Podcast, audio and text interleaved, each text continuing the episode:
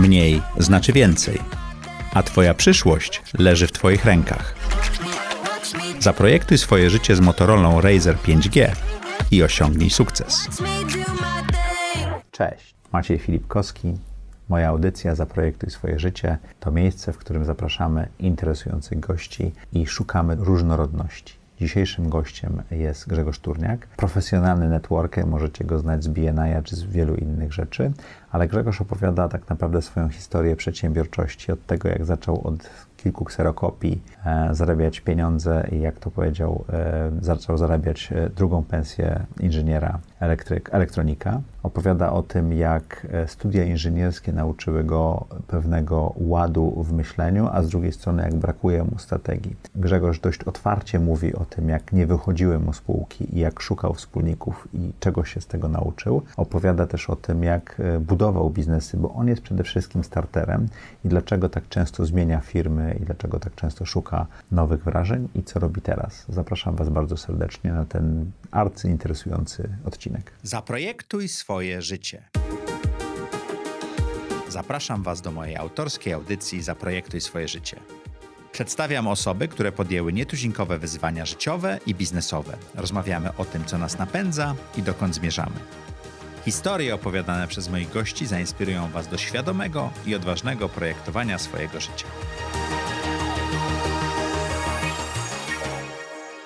Cześć, witajcie w kolejnym odcinku audycji Zaprojektuj swoje życie. Jak to tydzień w czwartek o czwartej zapraszamy dla Was interesujących gości, zadajemy trudne pytania i szukamy tych momentów, kiedy byli na wirażu i jakie wtedy mieli odczucia. Jeżeli jesteście tutaj pierwszy raz, serdecznie zapraszam Was do subskrybowania tego kanału, czy też obserwowania go na Spotify czy Apple i oczywiście zapraszamy Was do komentowania na naszych mediach społecznościowych, na YouTubie, czy chociażby pisania opinii na Apple Podcast. Jeżeli chcielibyście wesprzeć audycję Zaprojektuj swoje życie, to zapraszamy na patronite.pl łamane przez ZTZ. Nasi patroni zadają pytania naszym gościom, oglądają odcinki przedpremierowo. Warto być patronem audycji. Zapraszamy Was bardzo serdecznie. A dzisiejszym gościem jest Grzegorz Turniak. Cześć, witamy Cię bardzo serdecznie. Cześć. Ciebie trudno przedstawić. Profesjonalny networker, człowiek orkiestra, wiele Topowy innych głos rzeczy. Polskiego LinkedIna. Głos polskiego LinkedIna. Topowy. Topowy. Jeden z dziesięciu, drugi rok z rzędu. Wow, no. Może kiedyś się dorobię.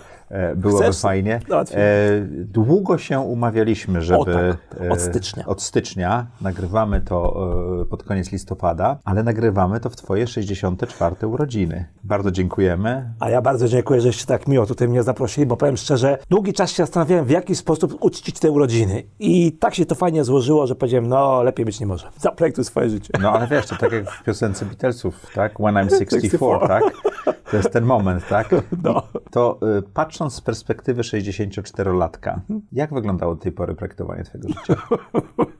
Ja jestem jeden wielki chaos. Nawet mam takie powiedzenie, że chaos... Czyli, czyli projektować było trudno. Bardzo trudno. Raczej odcinałem rzeczy, którymi nie chciałem pójść. I akurat taką miałem etos u mnie w rodzinie robotniczej, bo mój dziadek był warszawskim tramwajarzem przed wojną i był ten etos, więc parę ścieżek nie poszedłem. Czyli w tym sensie projektowanie, że w parę ścieżek nie poszedłem, które się wydawały takie, prawda, seksy. Nie poszedłem właśnie z tego powodu, więc raczej mniej dokąd pójdę, bardziej dokąd nie pójdę. To odcinałem, a bardziej... To, wiesz, ja obejrzałem sobie twoją historię i tak dalej, ale tam była nukleonika, technikum... Technikum nukleonikiem e, jestem, tak. Czyli jądro, nauki o, tak. o energii Miałem jądrowej. Miałem być technikiem na elektrowni atomowej w Żarnowcu. Elektrowni nie zbudowali, jak pierdoła z tą wiedzą zostałem. Rozumiem. Potem Politechnika Warszawska i elektronika. Jak y, elektronik i nukleonik y, jest topowym głosem LinkedIna i skupia się na networkingu? Jak ten chaos zadziałał w Twoim przypadku? O, to będzie chyba dobre Słuchaj, pytanie. Będzie takie pytanie pod tytułem y, najlepsza decyzja, jaką w życiu podjąłeś, kiedyś tam będzie? To tak, jedno powiem teraz. Rozumiem, że przygotowałeś się, tak? Oj, słuchaj, bardzo. I była taka, najlepsza decyzja pierwsza, to było, że poszedłem do tego techniku, wyrwałem się z Rawy Mazowieckiej. Kiedy miałem cztery lata, moi rodzice doprowadzili się za mieszkaniem do Rawy Mazowieckiej. Mhm. Tam było bardzo fajne, ten, natomiast mała miejscowość, siedem tysięcy, jak to się mówiło, z turystami. Spokojnie. Spokojnie. No i ja tam się nie mieściłem. I jak zobaczyłem, że jeden z kolegów poszedł gdzieś tam w świat, no to dobra, wyrwać się, dlaczego się nie wyrwać, nie? I wyrwałem się z tej Rawy. Gdyby to było technikum mięsne, gdyby to było leśnicze, jakiekolwiek, gdyby ktokolwiek inny poszedł gdziekolwiek do szkoły, nie wiem, baletowej, tam, tam poszedł, po prostu chciałem się stamtąd wyrwać, nie? Czyli nie wybierałeś tego kierunku, bo chciałeś pracować w elektrowni jądrowej, wybierałeś... Wiesz, to jest tak, że też... Raczej uciekałeś niż goniłeś, tak? Tak, raczej uciekałem z, z takim... Z tym, że miejsce jest piękne, przecudowne i bardzo sobie radę ciepło, ciepło wspominam. Natomiast to jest tak, to co ja zauważam. Ale jak, jak jesteś nastolatkiem czy dwudziestolatkiem, to chcesz przestrzeni, prawda? Przestrzeni. Z tym, że też nie tak do końca, bo ja sobie zauważam, kiedy obserwuję moich klientów, którzy są w mniejszych miejscowościach, to okazuje się, że w tych mniejszych miejscowościach zostają ludzie, którzy mają takie mózgi, że nie chcą mieć nadmiaru bodźców. Mhm. A do tej Warszawy, do tego Berlina, tego Nowego Jorku, Londynu, czy gdzieś tam uciekają ludzie, którzy po prostu mają taki mózg, że oni muszą mieć cały czas bodźce. I oni w tym mniejszym mieście po prostu by strzezli. Więc ja po prostu po tych, żądnych tych bodźców zdałem w długą. Ale byłeś tego świadomy, czy tak po prostu... Nie, nie, dopiero okay. Z perspektywy patrzę. Dam Ci kolejny przykład. Ja jestem w ogóle mega, mega zap- zakręcam na testach psychologicznych. Mhm. I jest taki test Rice'a motywacji. Mhm. szesnaście poziomów motywacji. Myślę, że też kiedyś Kasię warto zaprosić. Jest tam chyba piętnasty te, ten wymiar sport. Skala jest od minus dwa do dwóch. Ja mam minus jeden. Ja mówię, ty no hola, przecież ja miałem w podstawówce gimnastyka akrobatyczna, w szkole średniej biegi średnie. Kiedy sobie to uświadomiłem, że ja tam nie byłem dla sportu, ja tam byłem dla relacji. Dla doświadczeń. Dla bycia z innymi ludźmi. Wiesz, myśmy mieszkali w takim terenie zamkniętym, zero przecinek siedem hektara. Tam była stacja zmiankowa rozmów telefonicznych. pięćdziesiąt metrów to było mieszkanie, pięćdziesiąt metrów stacja. W latach sześćdziesiątych lampy niemieckie, a w siedemdziesiątych już tranzystorowe. Moi rodzice pracowali tam przez czterdzieści trzydzieści par lat, dwadzieścia cztery godziny na dobę. Tam było home office cały czas. Był agregator, że jak padło światło, to włączali prąd. Były kable ołowiane z miedzianymi w środku, tymi, gdzie były sprężarka popłane powietrze, żeby to wszystko nie, nie padło, jakby się zaleje. Więc myśmy tam byli odizolowani jeszcze, nie dość, że mamy miejscowość, to myśmy jeszcze byli właściwie cały czas w terenie zamkniętym. Więc ja wychodziłem tutaj na te zajęcia gimnastyki akrobatycznej po to, żeby być między dziećmi, między ludźmi, a, a nie dlatego, że ten sport cię kaził. Sport cię nie motywował, tak? Tak, w związku z czym tak samo wyszedłem nie dlatego, że, że tylko dlatego, że po prostu no, relacje międzyludzkie. I ta, ta technikum było właśnie takim fajnym miejscem. A po technikum, no skończyłem ten, ten technikum, no to znałem troszkę matematykę, fizykę, no dobra, kumple poszli tam, no to też pójdę. No. No dosłownie? Dosłownie. To, no, moja koleżanka... Najtrudniej, bo wiesz, ja, ja miałem informatykę, elektronikę na Politechnice Gdańskiej, zaczynałem i na drutach się wyłożyłem, pamiętam. Najtrudniej, druty, czyli tam ja układy, wiem, układy, elektroniczne, układy tak. elektroniczne, analogowe. Nie, Więc nie. Słuchaj, powiem Ci tak, ja nie będę tego mówił, bo to jest wstyd jak cholera, dla, jak ja to przez to przeszedłem. Jak mnie bardzo spytasz na offline, Ci powiem. Nie no, powiedz online, to jest audycja, wiesz, when you sześćdziesiąt cztery, to już, już, już wiesz... nic nie musisz. Już, już nic nie musisz, nikt no, cię słuchaj, nie przyczepi, dyplomu nikt ja nie podważy już. Ja zauważyłem, o właśnie, to jest bardzo... O, tak. Ja zauważyłem taką rzecz, że tak, były dwie kategorie studentów. Jedni tu mieli mózgi takie, wiesz... Wchodzili i było wszystko proste. I oni po prostu pum, w ogóle dziwy. Nie? To ja nie byłem w tej kategorii. I, teraz ta, I druga kategoria, wiesz, i oni też, była taka ciekawa rzecz, ja to zauważyłem później z perspektywy gościa, który się relacjami zajmuje, że oni w ogóle nie utrzymywali relacji i oni byli, te relacje były takie, że oni, ludzie patrzyli z góry, myśmy patrzyli, że część z nich patrzyła na nas z góry. No bo człowieku, takich rzeczy nie rozumiesz. A myśmy się musieli cały czas nam jakoś zwijać, sprężać, żeby jakoś tam te egzaminy zaliczyć, żeby tu się poduczyć. Znam to, się... to uczucie. I w którymś momencie, i w którymś momencie, no ja do tej kategorii należałem i nie ukrywam, że no różne tam trady chodziły, no i tam koledzy nam pomagali, mówiąc kolokwialnie, czego na Zachodzie o ściąganiu się mówi bardzo pejoratywnie, a myśmy się tam jakoś, prawda, i my ci trójkowi studenci, bo ja przepchnąłem, w sumie nawet wiesz, studiowałem nie pięć lat, tylko sześć, bo dostałem się między tam cztery siedemdziesiąt osiem, a coś tam, a musiałem mieć więcej, żeby dostać się na ten, więc myśmy pierwszy rok chodzili, pierwszy semestr robiliśmy rok. Okay. Dwa tygodnie w fabryce, dwa tygodnie na studiach. Dwa tygodnie w fabryce, bo tak zwane studia przemienne, bośmy odpowiednio wysoko zdali, żeśmy się łapali, ale, ale nie, nie, nie wystarczająco. Sal. Nie wystarczająco sal było, żeby nas wszystkich obsłużyć, mm-hmm. więc rzeczywiście w ten sposób i ja... ja... Czy musiałeś odrobić w fabryce? Ja, ja, ja jako przyszły informatyk pracowałem w szpitalu na dziale tam położniczym. Także, słuchaj, w... fabryka, Polon Warszawy na Konstruktorskiej, czterysta osób fabryka, Fala, gdzie te wszystkie układy scalone były... No, to, to chociaż w zawodzie pracowałeś, tak, jak pieluchy przewijałem. Tak, no. no więc słuchaj, to było piękne, biuro projektów, słuchaj, no po prostu taka robota, że w ogóle mega. Potem jak skończyłem studia, już nie miałem takiej ciekawej roboty. Jak, jak... także, także, jak powiedziałem, to było przypadek, ale jak to się mówi, zacząłem sobie przypadek, nie sądzę. Czyli to, co tutaj w tej audycji myślę sobie dla osób, które są na zakręcie, to warto, przynajmniej taka, taka moja jest, moja jest zawsze taka, taka refleksja, że pięknie w jednym z ostatnich chyba podcastów usłyszałem, że mamy karmę i dharmę. Karma to, co nam się przydarza, a dharma, jak sobie z tym poradzimy. Ja tak słyszałem to słowo karma, ale ta dharma jakoś mi się nie wiązała i to, co tutaj ostatnio jeden z twoich rozmówców powiedział, to w ogóle mnie zaszokowało. Dokładnie tak, tak to jest. jest prawda, że, to jest że, prawda, że, że życie nam... rozdaje karty. A, ale co my z nimi zrobimy jest ważniejsze, tak? I, i, w, I w tym momencie mówię, nieważne jak to twoją karierę się ukształtowało, co ty z tym zrobisz. I ja, tak się śmieję, no resztki tego, czego tam się nauczyłem, używam w życiu, bo pewne myślenie systemowe, na przykład taka mój ulubiony dowcip w wielu sytuacjach, kiedy mówię, słuchaj, jaka jest logika systemu? Były tranzystory krzemowe i germanowe. Mhm. Germanowe miały zero przecinek trzy, a, kerma, a krzemowe zero przecinek siedem. Ten miały zero przecinek trzy na plusie, zero przecinek siedem na minusie. Jak dałeś zero przecinek siedem do germanowego, to go spaliłeś, mhm. a zero przecinek trzy do krzemowego, to go nie uruchomiłeś. Wiesz, ja mówię, słuchaj, we wszystkim patrzę, jaka jest logika systemu. To, czego się nauczyłem na tych studiach. Pewne rzeczy inkorporuję, wchłaniam w moje codzienne działania. Czyli te studia inżynierskie pomogły ci w logicznym myśleniu. Tak, którego było niedosyt. Przyznam się znowu wstyd. W teście Galupa, mhm. jak wiesz, są trzydzieści cztery talenty. Jest taki talent analityczne myślenie. I jak ci tam wyszło? trzydzieści cztery.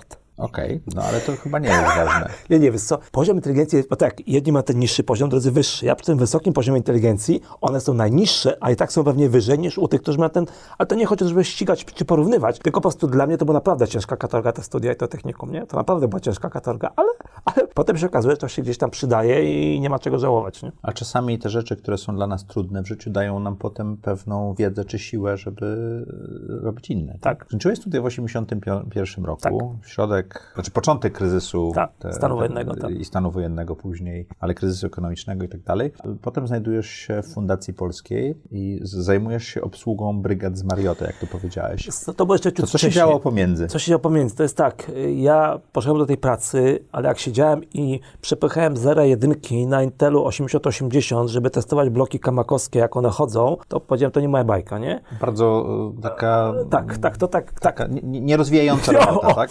I słuchaj, ja, kiedy przyniosłem pierwszą pensję i mówię do mojej żony, słuchaj, a nie, to jeszcze było wcześniej. Jestem w wojsku, najpierw w Mrągowie, cztery miesiące, potem w Banioszu pod Warszawą i dowódca mówi, kto chce mieć po urlop. Studiach. W czasie studiów. W czasie studiów. Nie, nie, po studiach, po studiach, po studiach. Nie, szop, ta, po studiach, po studiach, nie, po, po, jeszcze, co za sekundkę, okay.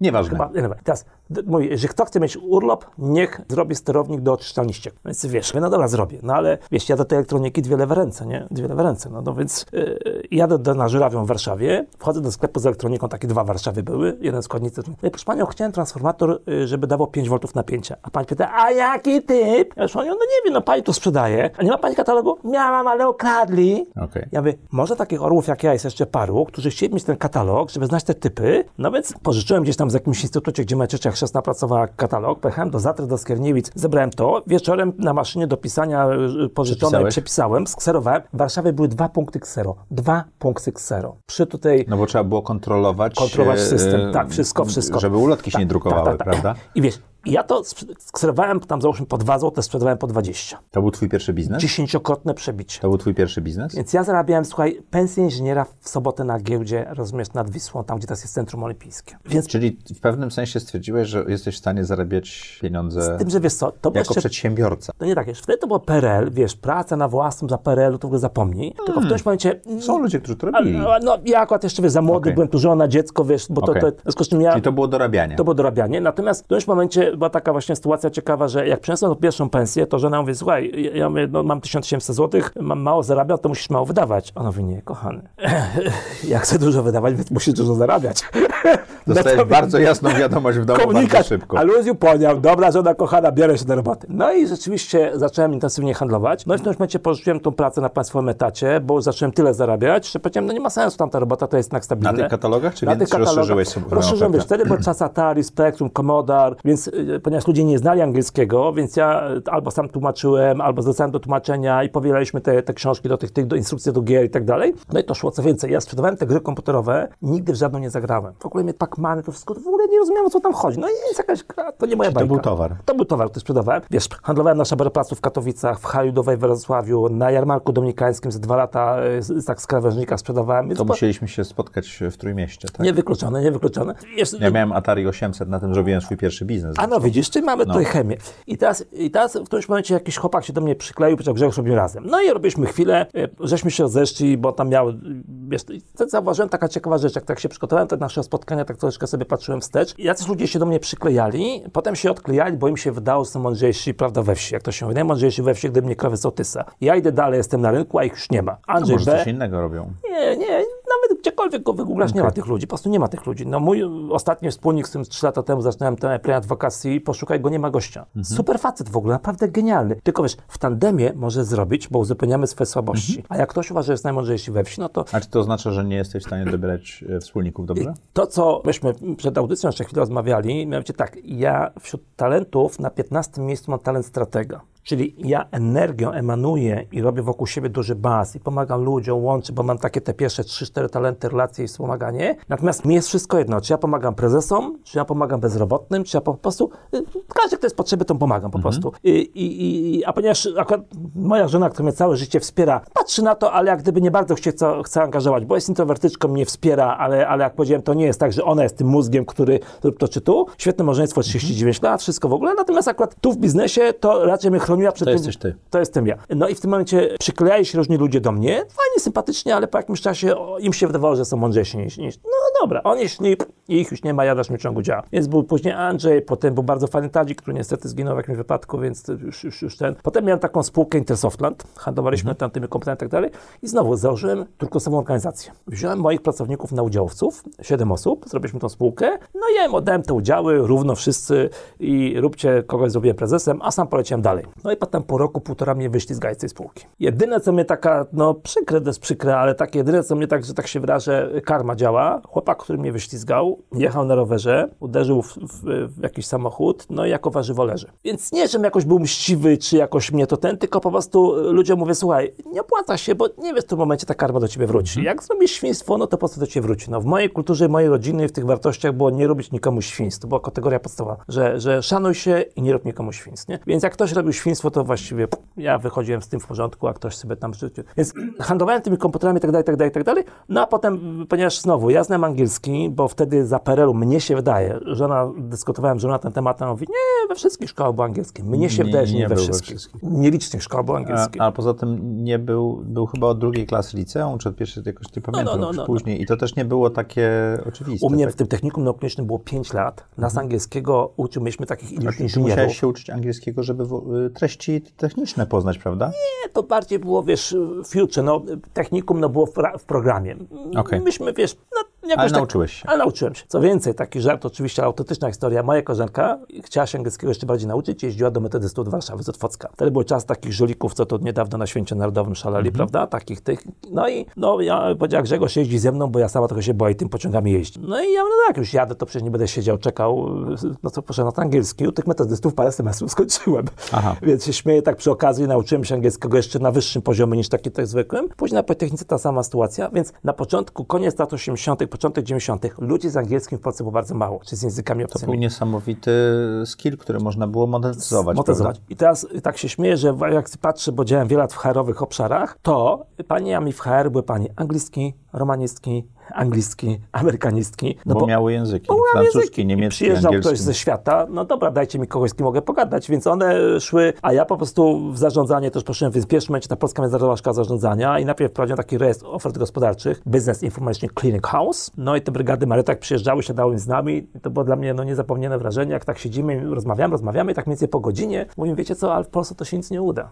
Tak wiesz, mówiłeś? Bo tu, jest, uważaj, bo tu jest polskie piekiełko, że jak ktoś wejdzie wyżej, to go wszyscy ściągają. A czemu takie mówiłeś? I teraz słuchaj, w którymś momencie ja sobie świadomie mówię, co ja godam, co ja godam, jak mam na Śląsku. Wiesz, jak ja skrypt bezsensowny powtarzam. Czy miałeś taki wdruk? Wiesz, myśmy mieli wdruk, tak, dwie, dwie, dwóch, gdzie dwóch Polaków, trzy partie polityczne. Wiedziały, ja wiedziały, ja skółki, że dobre spółki, wiesz. Ile jest takich skryptów mamy my, Polacy, nawet nie zdajemy sobie sprawy. No kto się nam wdrukował, tak? I wiesz, pamiętam, parę lat temu byłem w muzeum w Polinie i tam nas opowiadał sam jego założyciel, pan Marian Turski. Jesteśmy w salce poświęconej partiom politycznym żydowskim przed wojną, mhm. gdzie Żydów w Polsce było sześć milionów. Wiesz, nie było partii politycznych? No zgadnijcie panów. Nie mam pojęcia. trzysta. sześć milionów ludzi miało trzysta, trzysta partii. U nas jest pięć czy osiem, mówił trzysta. Więc okay. wiesz, więc my Polacy mamy ileś mitów no, w mózgach. No one wszystkie nie, nie wchodziły przecież do Absachów, do Sejmu. Nie, chodzi tylko o sam fakt, że my Polacy mamy ileś rzeczy, nam się wydaje, że świat się z Polski śmieje. Who cares about Poland? Wiesz, no jak ja słyszę takie argumenty, no to co u nas się dzieje, to świat nas się śmieje. Wiesz, kto tam patrzy gdzieś na drugim końcu świata, co się dzieje w Polsce. No, jak byłem w osiemdziesiątym roku i, i w Polsce były zamieszki za Solidarności,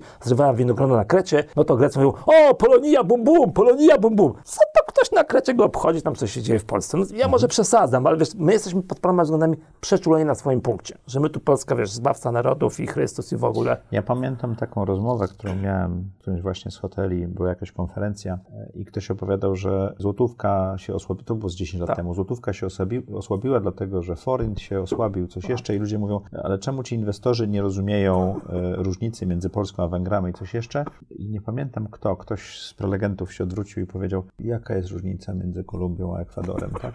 I, i na sali zrobiło się cicho w pewnym sensie, bo, bo my patrzymy z bardzo wąskiej perspektywy bardzo często, tak? W Europie to jest ważne, w Europie tak. Środkowej to jest ważne, ale z punktu widzenia światowego to jest jedna, jedna z ekonomii. Z, tak? W ten sposób do tego można podejść, że, czyli ja mam ten angielski. Czyli z, zająłeś się wprowadzaniem zachodnich biznesów do Polski. Ściągnięto mnie do tej fundacji, ściągnięto mnie do tej fundacji, tam mhm. przez chwilę ten biznes w momencie Clearhouse i dosyć szybko odciąłem ten właśnie mit pod tytułem, że u nas polskie piekiełko, już przestałem to mówić dosyć szybko. Czyli przez osiemdziesiąte lata byłeś przedsiębiorcą. Przedsiębiorcą. Tutaj byłeś doradcą. Na etat, na etat, byłem na etacie normalnie, okay. W fundacji na etacie byłem tym takim matchmakerem. Po dwóch tam roku czy półtora przyszedłem do szkoły zarządzania, bo tam był taki mhm. Polish International Business School i jedna z czterech prywatnych polskich uczelni, bo był Ka- Koźmiński, Koźluk, Kalisiuk i my. Były mm-hmm. cztery i oni tam mieli swoich partnerów. Myśmy mieli London Business School i H S E i norweską szkołę biznesu z Bergen. Mm-hmm. Myśmy y, to działali, to takie było mini M B A. No ale dosyć szybko to się rozsypało. Dlaczego? Dlatego, że w tym naszym gronie byli menadżerowie,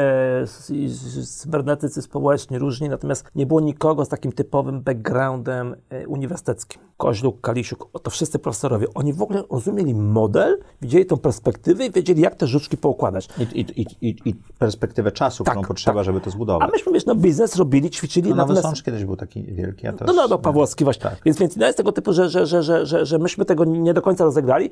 Myśmy poszli do Politechniki Warszawskiej, a Politechnika Warszawska mówi, przepraszam bardzo, a ile Fundacja Polska istnieje? No cztery lata, a my sto osiemdziesiąt. No. no, to jeszcze było, myślę, i tego naszego M B A mi przyjęła Politechnika i dzisiaj tam jest na Politechnice, znamy się, przyjaźnimy. Doktor Zbyszek Turowski był pierwszym, jednym z pierwszych absolwentów naszej szkoły, przeniósł to do siebie i to się pięknie rozwinęło tam obok, ta Jacek Santorski, Akademia Psychologii i Przywództwa, więc, więc, więc rzeczywiście to było to. Potem przez chwilę robiłem swój własny biznes, ale zobaczyłem, że poległem na wartościach. No, to jest ciekawe. Poległem Roz, na wartościach. wartościach w polu. Moich osobistych. Twoich Grzegorza Turniaka, tak, moich osobistych. A to Słuchaj, był Newman, to był ten biznes? Nie, jeszcze nie? przed, tuż przed Newmanem. Okay. Szwagierka jest w Stanach od osiemdziesiątego siódmego roku, czy ósmego. No i czy na zdjęciu pokazała, czy nie, w jakiejś książce przeczytałem, że facet zrobił duży biznes na ramkach do reklam na wózkach w supermarketach. Mhm. No to mówię, w Polsce są supermarkety i nie ma takich ramek, go! No to mówię, szwagierka, pojechała nad marketu, wykręciła takie dwie ramki, przysłała mi to tym, no to ja wtryskarka, farma do wtrysku, go, tego, poszła. No i jak już miałem umowę podpisaną ze stu dwudziestu małymi, takimi osiedlowymi sklepami, no ale zawsze, mhm. miałem tych ile sklep podpisanych, ta ramka zrobiona w Skocacy, idę sprzedawać teraz te reklamy. Pierwsza reklama, papierosy. Nie ma takiej opcji. Nie będę, nie ma takiej opcji. To czemu ja nie przegrałeś na swoich wartościach, czyli wygrałeś? No, żartobliwie oczywiście, że okay. wiesz... Rok Rozumiem, za... że nie zrobiłeś biznesu tam, gdzie były pieniądze, dlatego, że twoje wartości tak. ci powiedziały, że nie chcesz tego robić. Nie ma robić. takiej opcji. I biznes nie wyszedł? Znaczy zamknąłem to w ogóle, poszedłem właśnie do Neumana. Akurat mnie wtedy chwycono, nie? Okej. Okay. Ale wiesz, no tam cztery miliony dolarów, facet ma na tym biznesu, no to sobie powiedziałem, wow, fajnie, nie? No, to, to był początek, dopiero te Tesco inne wchodziły, więc było rzeczywiście fajna ta. Jeszcze nie było tyle elektronicznych tych. No więc tak się śmieję, w tym sensie żartobliwie oczywiście, że przegrałem, natomiast no, powiedziałem, że są pewne miejsca, gdzie po prostu nie pójdę, nie, bo nie, no i koniec, kropka, nie, więc w tym sensie ratości czasami mnie gdzieś tam blokowały, czy nie sięgnąłem, ale wiesz co, to jest też taki jeden z moich ulubionych dowcipów podczas moich wykładów, może nie dowcipu, ale taki historyjek, że, że, że jeżeli weźmiemy no, słynnego, słynnego pana Rywina, który był producentem filmu oscarowego Lista Schindlera, no i dzisiaj siedzi gdzieś tam w jakimś tym, prokurator powiedział mu Białystok, koledzy w sali, która prycza, nie, no bo poleciał jeden most za daleko, nie. To są te wartości, więc albo to są te wartości, że, że rzeczywiście, jak mówimy, no połykał gorzkie pigułki, więc on miała go czara goryczy, więc to była dla mnie gorzka pigułka, ale dzięki temu w jakąś głupotę nie wpadłem, nie? Tak, przynajmniej z tyłu patrzę. Z perspektywy. Potem byłeś w trzech firmach jako yy, najemny menadżer. Ciekawa tak? rzecz, dlaczego? Dlatego, że mnie za każdym razem wyrywano dla mojej sieci kontaktów. Taki miałem sygnał. A ta sieć kontaktów się wzięła z tych brygad Mariotta? Wiesz co, z... trochę z brygad Mariotta, bo jednak wiesz, no wtedy, jeżeli yy, tych... Czy z tych sprzedaży gier elektronicznych, czy z czego? taka suma summarum, bo tak, ludzi, którzy byli usieciowieni w Polsce nie było. A czemu ty byłeś usieciowiony w Polsce?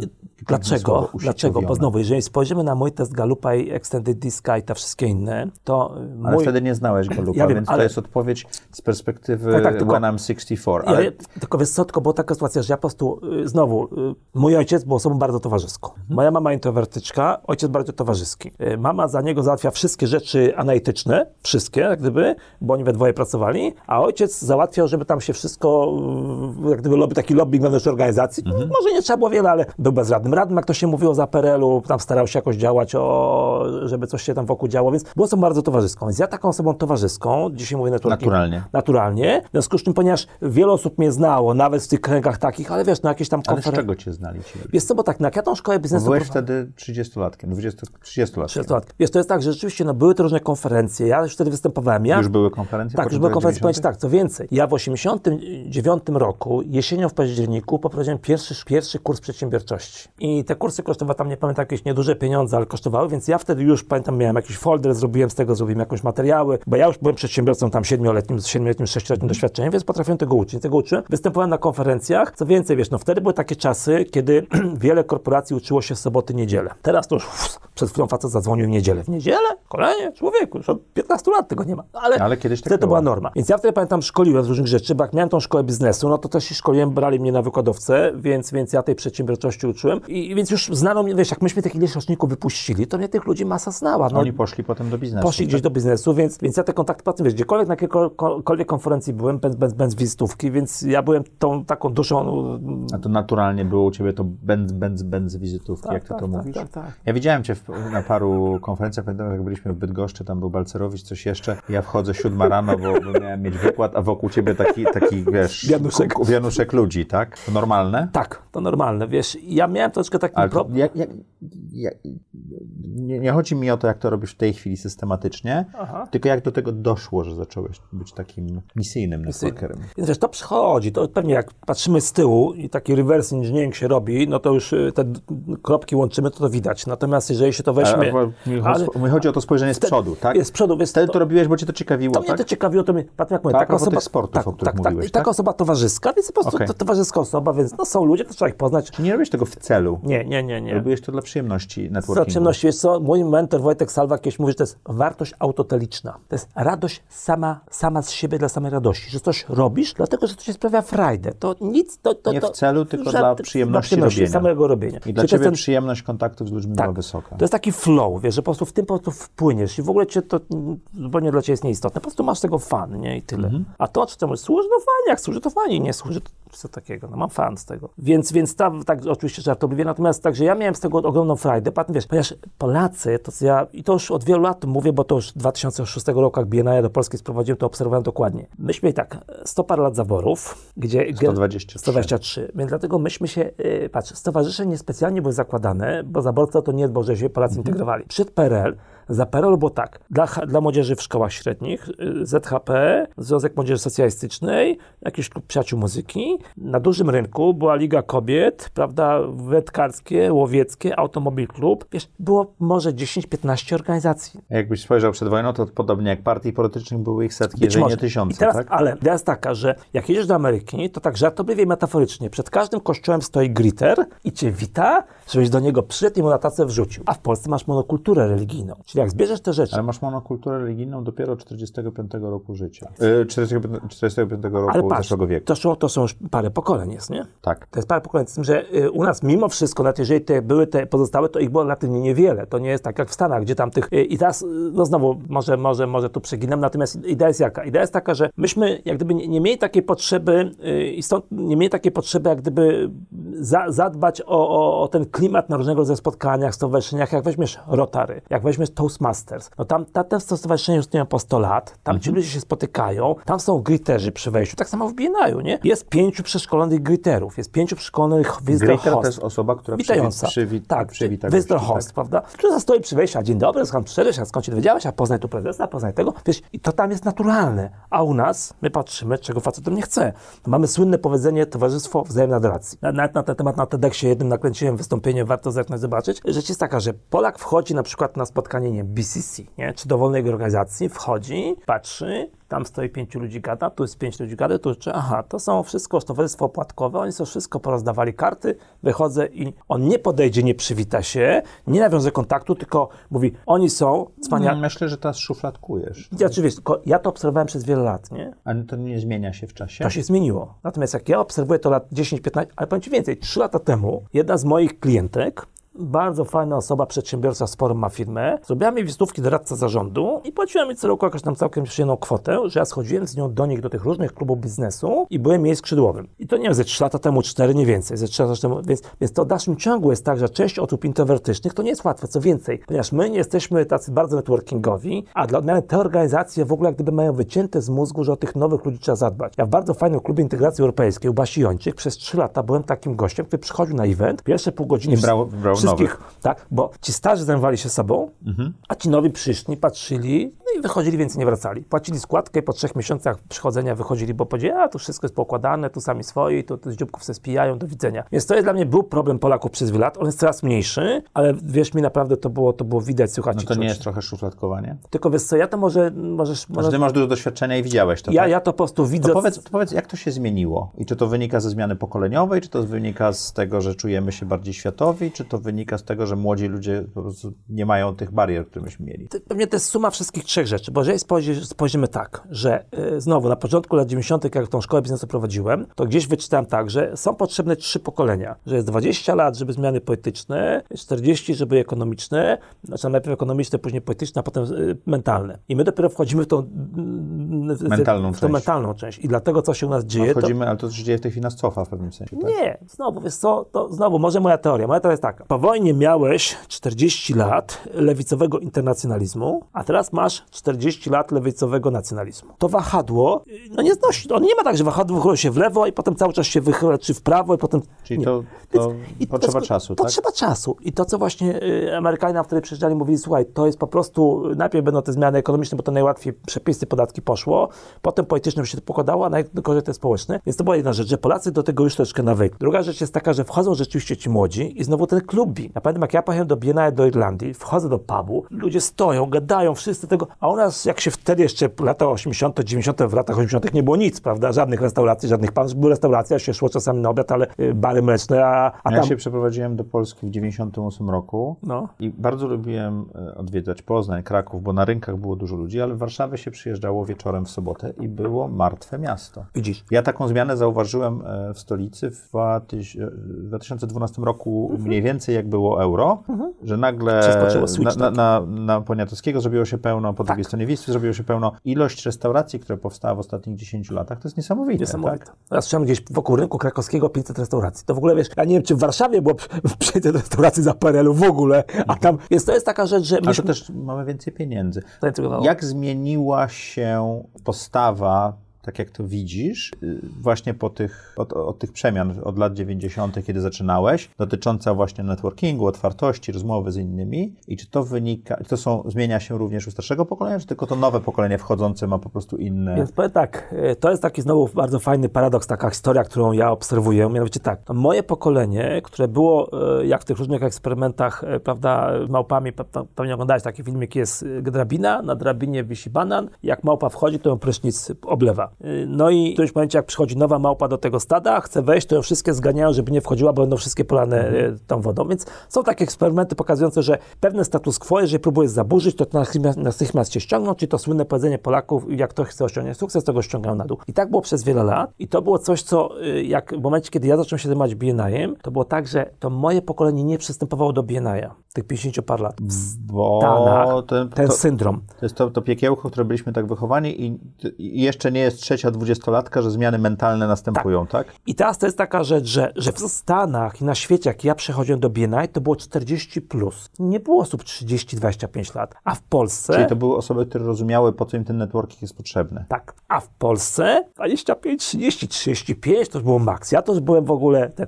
I tam I... odstawałeś jako zakładający wiekowo. Mocno, tak? I wiesz, i nawet Ale ja... ci ludzie przychodzili, bo chcieli poznać Powiedz, bo inne osoby. Zaraz ci jeszcze powiem, ale podobnie jest z klubami Toastmasters. Mhm. Jak ja y, patrzyłem na świecie, byłem w Anglii, w różnych krajach, gdziekolwiek nie byłem, zawsze chodziłem sobie na klub Toastmasters. Z żoną byśmy te trzy lata temu byli w Barcelonie, ja klub Toastmasters, nie? Wyjazd, ale ja no jak. I znowu, wszyscy są czterdzieści, pięćdziesiąt, sześćdziesiąt, siedemdziesiąt, osiemdziesiąt, bo oni mają socializing, oni fajnie, dzieci wyszły z domu, se pójdą, pogadają, pospotykają się, jest fajnie. U nas, ta moja generacja, nie było takiej opcji. W Polsce, jak wejdziesz na dowolny klub Toastmasters, trzydzieści, trzydzieści pięć, wielu ludzi mówiło, e, tam takie studenciaki. Czyli to stare pokolenie nie wskoczyło, to nie było takiej opcji. Ja byłem wyjątek, no z tej swojej A D H D, tego nadmiaru energii i tego, tej towarzyskości. To już mówiliśmy. Tak. tak.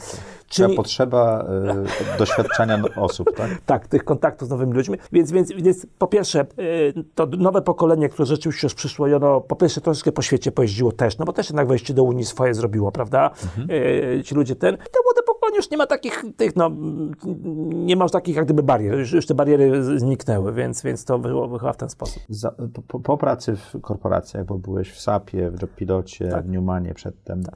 e, założyłeś B N I. To tak wyszło? Czy coś, ja robię dużo skrótów. Tak, tak, tak, tak ja wiem. Ja robię dużo skrótów, ale, bo, jak... ale mnie, mnie fascynuje, skąd pomysł Już na mówię. taką organizację Już i mówię. jak coś takiego się robi, bo to jest ile osób w tej chwili w Polsce? dwa tysiące, ponad dwa tysiące, prawie trzy tysiące. A, zaczynałeś od zera. Od zera. Powiem ci, jak to była historia. W dziewięćdziesiątym roku, kiedy prowadziłem tą szkołę biznesu, założyłem Stowarzyszenie Absolwentów Polskiej Międzynarodowej Szkoły Zarządzania. I szliśmy tam gości, zapraszali, spotykali się co miesiąc, gazetkę wydawaliśmy. Takie tak. typowe absolwenci tak, się spotykają. Tak. No, szkoła niestety się zamknęła, to wszystko padło. W dziewięćdziesiątym czwartym roku, kiedy dołączyłem do Neumana, pierwszego maja, pamiętam, dwudziestego czwartego, dwudziestego szóstego maja w Dzień Matki, Staszek Wojnicki, wtedy dyrektor personalny w, w Reynolds Tobacco, zrobił spotkanie założycielskie stowarzyszenia, Polskie Stowarzyszenie Zarządzania Kadrami. Mhm. Nawet tam byłem przez jedną kadencję w zarządzie. W, dziewię- w dwa tysiące drugiego roku w moim w JobPilocie założyłem The Top Career Club, mhm. czyli klub kariery dla menadżerów z korporacji, którzy chcieli zmienić pracę. Zamknąłem po dwóch, dwóch i czy dwóch i pół roku z prostej przyczyny. Dotarł do mnie sygnał, że to źle obrędowałem, bo po tych dwóch latach ktoś powiedział: Grzegorz, a to taki klub bezrobotnych turniaka. Czyli okazało się, że to nie o to chodzi. Że należało to inaczej opakować, nie? Opakowałeś to jak mądrze, czyli ludzie, którzy są pomiędzy tak. i fajnie to zrobić, ale... Ale to należało inaczej sprzedawać. Klub bezrobotnych turniaka. Tak. To, to, to musiało zaboleć. To musiało zaboleć, więc ja to szybciuteńko uciąłem. Natomiast później wtedy tworzyłem społeczność, co miesiąc się spotykaliśmy, oni płacili mhm. składkę co roku, dwa tysiące, spotkali, tak to było bardzo fajne. Pamiętam, wtedy był jednym z gości, a Wojtek Helberger i tak powiedział, bo się mówi, że yy, nieszczęście następują parami, nie? U nas się w Polsce mówi. Mówię, nie, całymi stadami jest szczęście. To jedna z tych spotkań. Więc Stowarzyszenie Absolwentów tego, Stowarzyszenie Zarządzania Kadrami, Stowarzyszenie ten. I w momencie, kiedy...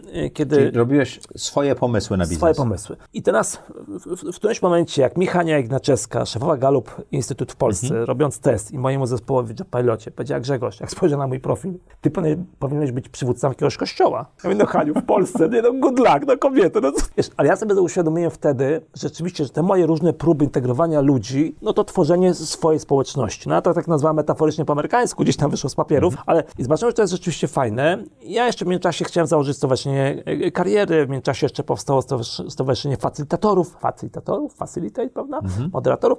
No i teraz, kiedy y, byłem tym szefem JobPilota, po trzech latach kupiło nas Adecco. No i benz, benz, benz, pojechaliśmy do Szwajcarii, wszystko okej. Okay. Potem nas kupił Monster. No i Monster tak po roku przygląda się temu JobPilotowi, przygląda, kto go połknął i mówi tak, no w Ameryce zyskowność dwadzieścia pięć procent, w Europie Zachodniej dwadzieścia procent, a Polska, Węgry, Czechy piętnaście procent. Co tu zrobić? Myślę sobie chłopaki od Excelgaje w Bostonie. Jak skreślimy country managerów, to będzie dwadzieścia pięć procent. No i te moje pięć i pół tysiąca euro się poszło grzać. No i nagle na rynku jestem, rozumiesz, bez roboty. Zostaje zwolniony. Tak, znaczy zwolniony. No tak, zwolniony dano mi... Stanowisko zostało zlikwidowane. Tak. Teraz... Niemniej jednak byłeś bezrobotny tak, na ulicy. Tak. Jak się... I półroczną odprawę, bardzo no ładne pieniądze, bardzo miło, bardzo elegancko. Ja chodziłem po tym rynku, patrzyłem, myślałem, żeby ten mój klub kariery jakoś inaczej przetworzyć. Szukałem jakiegoś patentu. Dzwoni do mnie jeden z absolwentów klubu. Mówi: Grzegorz, zwrócić, zwrócił się do mnie headhunter, że szukają kogoś takiego jak ty. Ja mówię, dobra.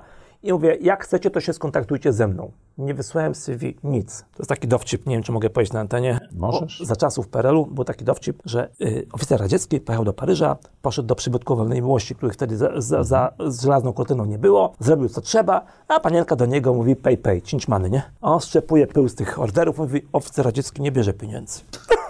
Kto tu komu ma płacić? Czyli ty nie, ty nie wysłałeś C V, bo stwierdziłeś, że jesteś taki zajebisty, że chodzisz po wodzie nie pozostawiając kółek, tak? No słuchaj, no i, no i oni, wiesz, dzwonią, nie? No dobra. Oni to znaczy kto?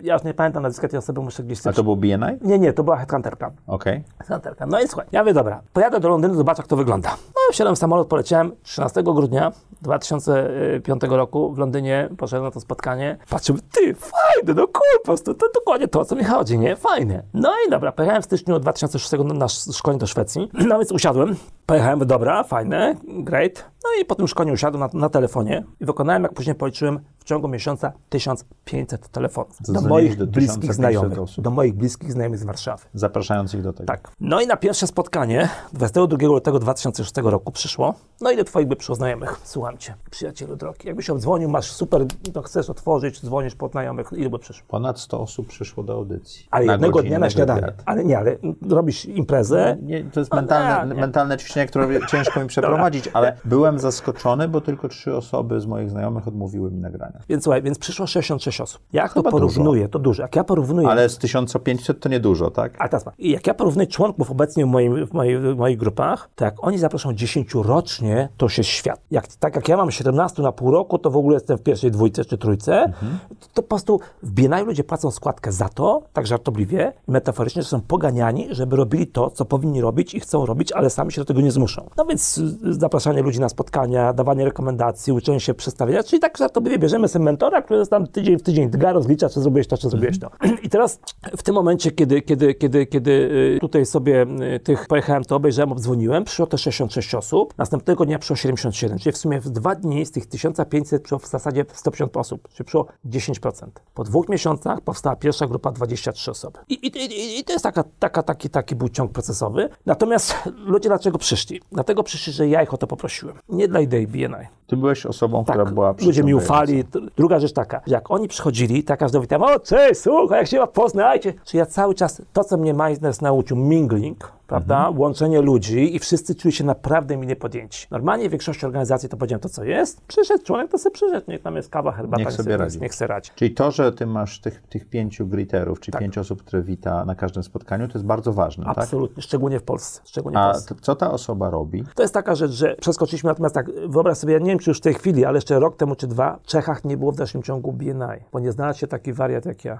A potrzeba takiego wariata, żeby Bez tego, tego nie zrobić, zrobić tego. Bez tego nie ma opcji. Najlepsza know-how nie działa, nie? Jeżeli nie ma wariata. To co jest takim wyróżnikiem B N I do wszystkich tych innych stowarzyszeń, które mamy wokół siebie? Przede wszystkim to, że rzeczywiście założył je introwertyk, mhm. który chodził na imprezy w Stanach i nie potrafił sobie poradzić. I miał ten sam problem. Okay. Mimo, że tam jest kultura bardzo networkingowa. W związku z czym on poszedł sobie do jakiejś tam firmy Letip podobnej, mm-hmm. zobaczył, jak oni to robią i założył swoje. I okazało się, że to jest mega, bo ba, ba bardzo ładnie poukładany mózg, a był te dziesięć lat młodszy od tych facetów z Letip, więc robił dużo większą organizację w tej chwili. No to jest siedemdziesiąt krajów, dziewięć tysięcy, dziewięć tysięcy klubów, dwieście piętnaście tysięcy. Co wyróżnia B N I? I co wyróżnia? Wyróżnia przede wszystkim to, że jak powiedziałem, jest fantastyczna agenda, bo to jest paradoks, ale bardzo ważna jest mm-hmm. agenda, że to jest bardzo ładnie poukładane.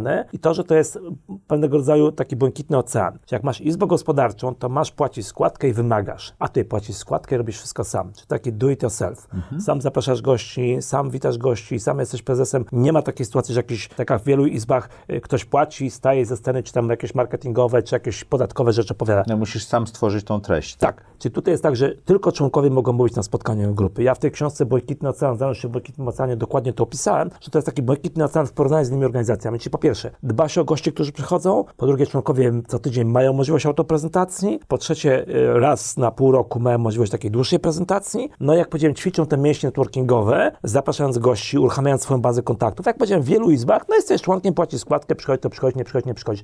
My mamy grywalizację. My mhm. mamy traffic lights. A jak często się spotykacie? Co tydzień. Co tydzień? Co tydzień. I to są jakieś niemożebnie rano te spotkania. Tak, one w Ameryce było od siódmej do dziewiątej. Okay. Teraz po jakichś tam latach już liczek się osadziło, jest od siódmej trzydzieści, szóstej trzydzieści. szósta trzydzieści. Dlaczego?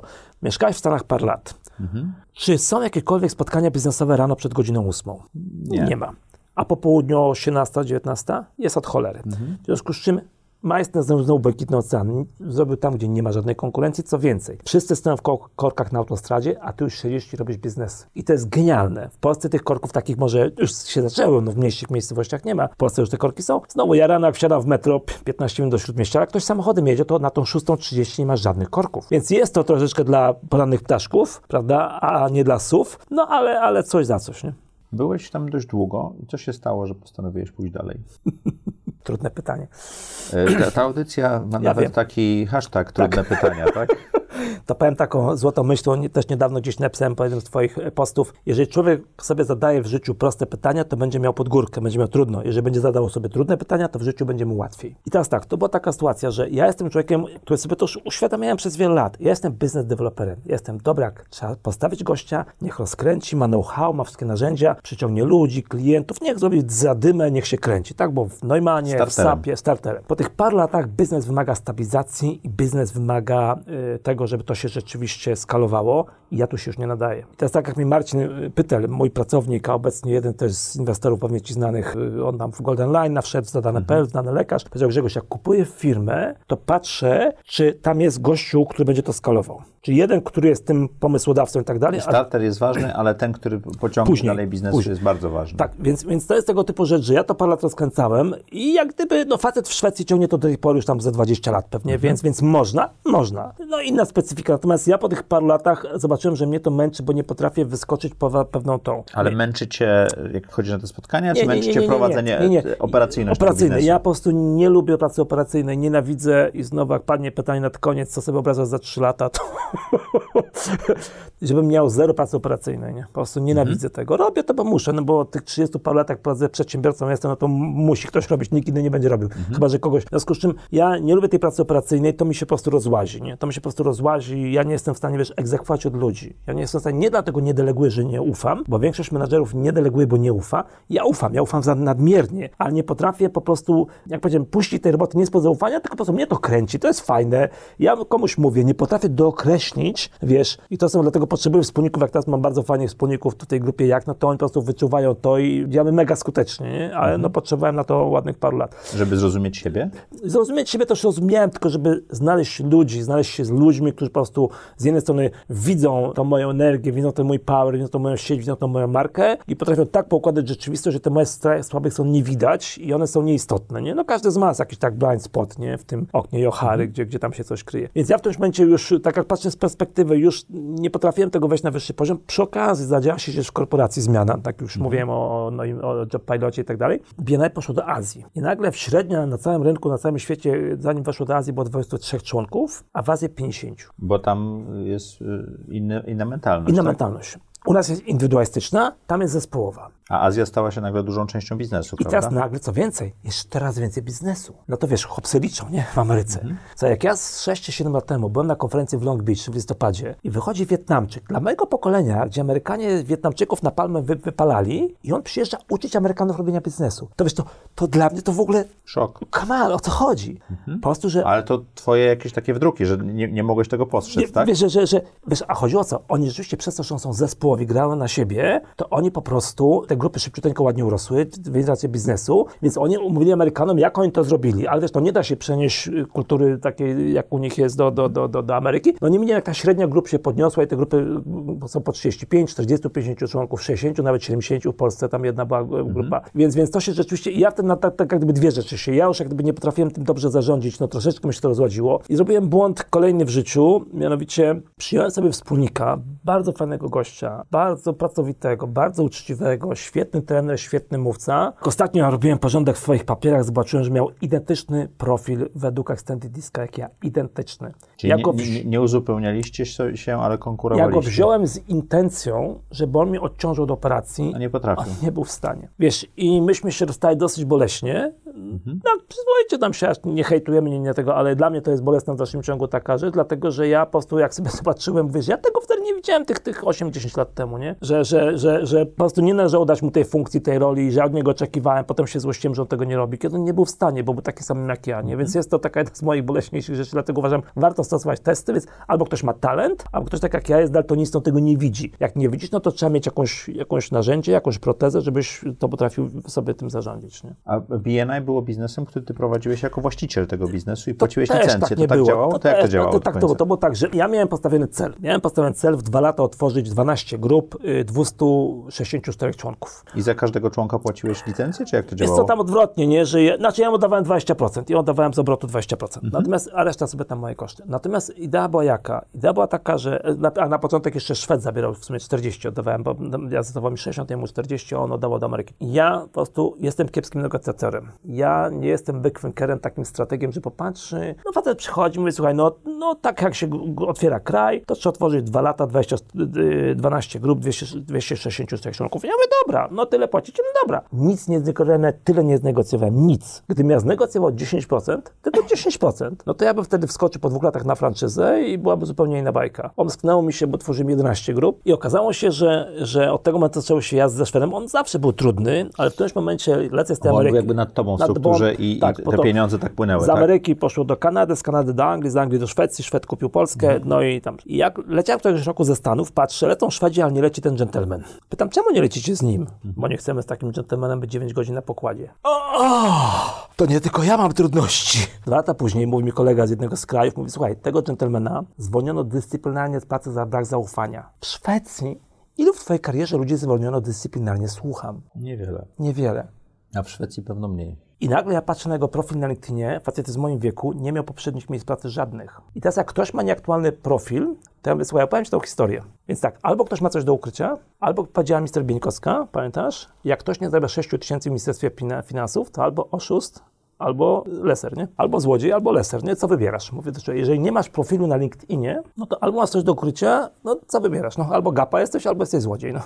To wybierę, to będę gapa, dobra. Ja autentycznie nie z członków naszego... Ale on już zakupił licencję na Polskę. On zakupił na Polskę, no i się żeśmy targali po szczękach parę lat mhm. i ja już powiedziałem, wiesz co, szkoda mi, wiesz, nerwu, bo to nie o to chodzi w życiu. W życiu chcę mieć przyjemnie, nie? Robota, mhm. kasa, wszystko, ale w związku z czym y, przyszli koledzy, członkowie moi B N I, fantastyczni ludzie, no Mateusz Bacański, Rysiek Kumrat, genialnie, no wiesz, faceci, którzy po prostu, no, jak ja usłyszałem ich historię, parę razy ją słyszałem, no to cały czas, wiesz, łzy widzę w oczach, jak mm. sobie wychodzą i macie, to jest tak, w grupie mieli problem, bo mało mieli gości, to się spotkali w kilku, tam sześciu czy siedmiu i powiedzieli, dobrze, robimy zakłady, kto przyprowadzi za dwa tygodnie więcej gości, tam po pięćdziesiąt złotych, no i fundujemy kolację temu, który wygra, nie? Mm. I normalnie jest tak, że jak masz trzydziestu członków, jak mówię, na trzydziestu pięciu, to co tydzień przychodzi pięciu, sześciu gości, mm. a tam przyszło czterdziestu. Czyli razy dwa prawie.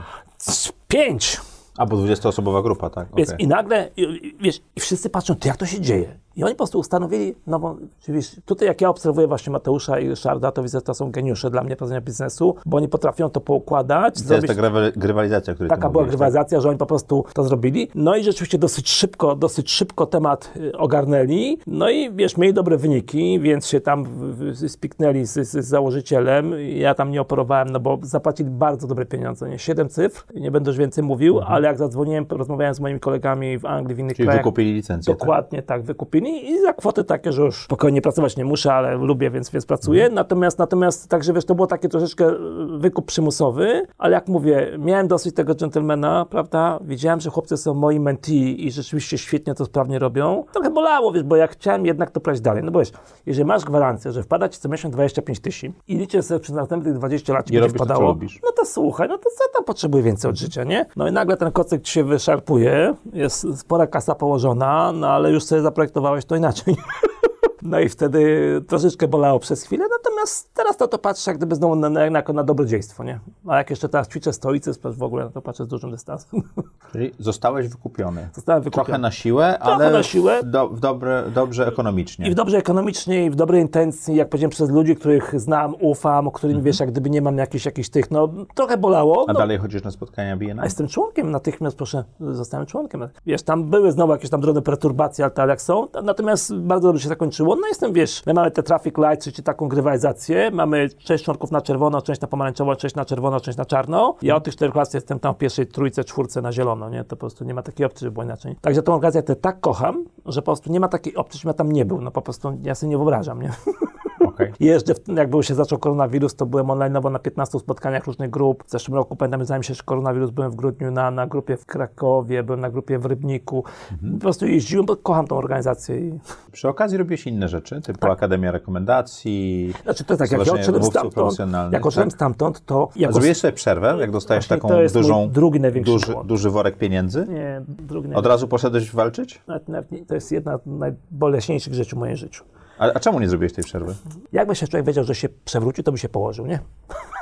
Dobrze, to zadam pytanie nie z perspektywy when I'm sixty-four, tak jak dzisiaj masz nie, urodziny, tak. tylko z perspektywy wtedy. Czemu miałeś taką potrzebę, żeby taki robić przymus. Coś kolejnego? Jest co? Przymus? Tak, jakiś ale przymus, przymus. Nie jest finansowy, co? Nie, jaki, co, co, co cię przymusiło? Ja powiedziałem ci, ja jestem trzydzieści dziewięć lat po ślubie. Ja rozumiem, ale co cię przymusiło? Byłem trzy razy na psychoterapii. Mhm. Jedna z psychoterapii, w której byłem, facet powiedział, pan jest nadobowiązkowy. To nie jest zła rzecz chyba. Tylko wiesz co, tylko jak jesteś nadobowiązkowy, to jest przykład taki, że ja na przykład jak odchodziłem z job pilota, to do, do SAP-a miałem chwileczkę przerwy, ale z SAP-a jeszcze pracowałem w SAP, już poszedłem do, do, do, do job pilota, a z job pilota też miał właśnie niedługą tą.